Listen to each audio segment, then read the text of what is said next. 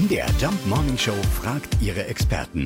Fakt oder Fake? Ja, was ist da dran? Nicht nur wir Menschen haben einen Hang zum Aberglauben, angeblich auch Tiere. Liane Watzel ist unsere Kollegin von MDR Wissen. Äh, Liane, sind Tiere wirklich abergläubisch? Allerdings sind die das und das weiß man sogar schon ziemlich lange, nämlich seit 1948.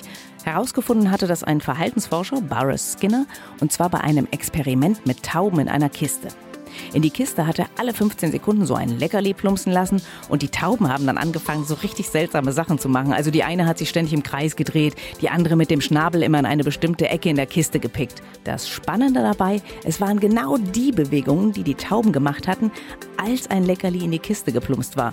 Und die Vögel haben offenbar daraus geschlossen, aha, das, was ich da jetzt gemacht habe, diese bestimmte Bewegung, die sorgt offenbar dafür, dass ich was Feines kriege. Was genau steckt denn dahinter? Also wie funktioniert das? Das ist ein unbewusster Lernvorgang. Man nennt das auch Konditionierung. Und das Gehirn verknüpft dabei Vorgänge miteinander, die eigentlich gar nichts miteinander zu tun haben. Also es stimmt wirklich. Nicht nur wir Menschen klopfen auf Holz oder haben Rituale und sind abergläubisch. Die Tiere machen das genauso wie wir.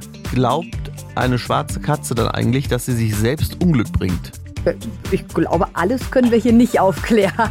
Fakt oder Fake? Jeden Morgen um 5.20 Uhr und 7.20 Uhr in der MDR Jump Morning Show mit Sarah von Neuburg und Lars Christian Kade.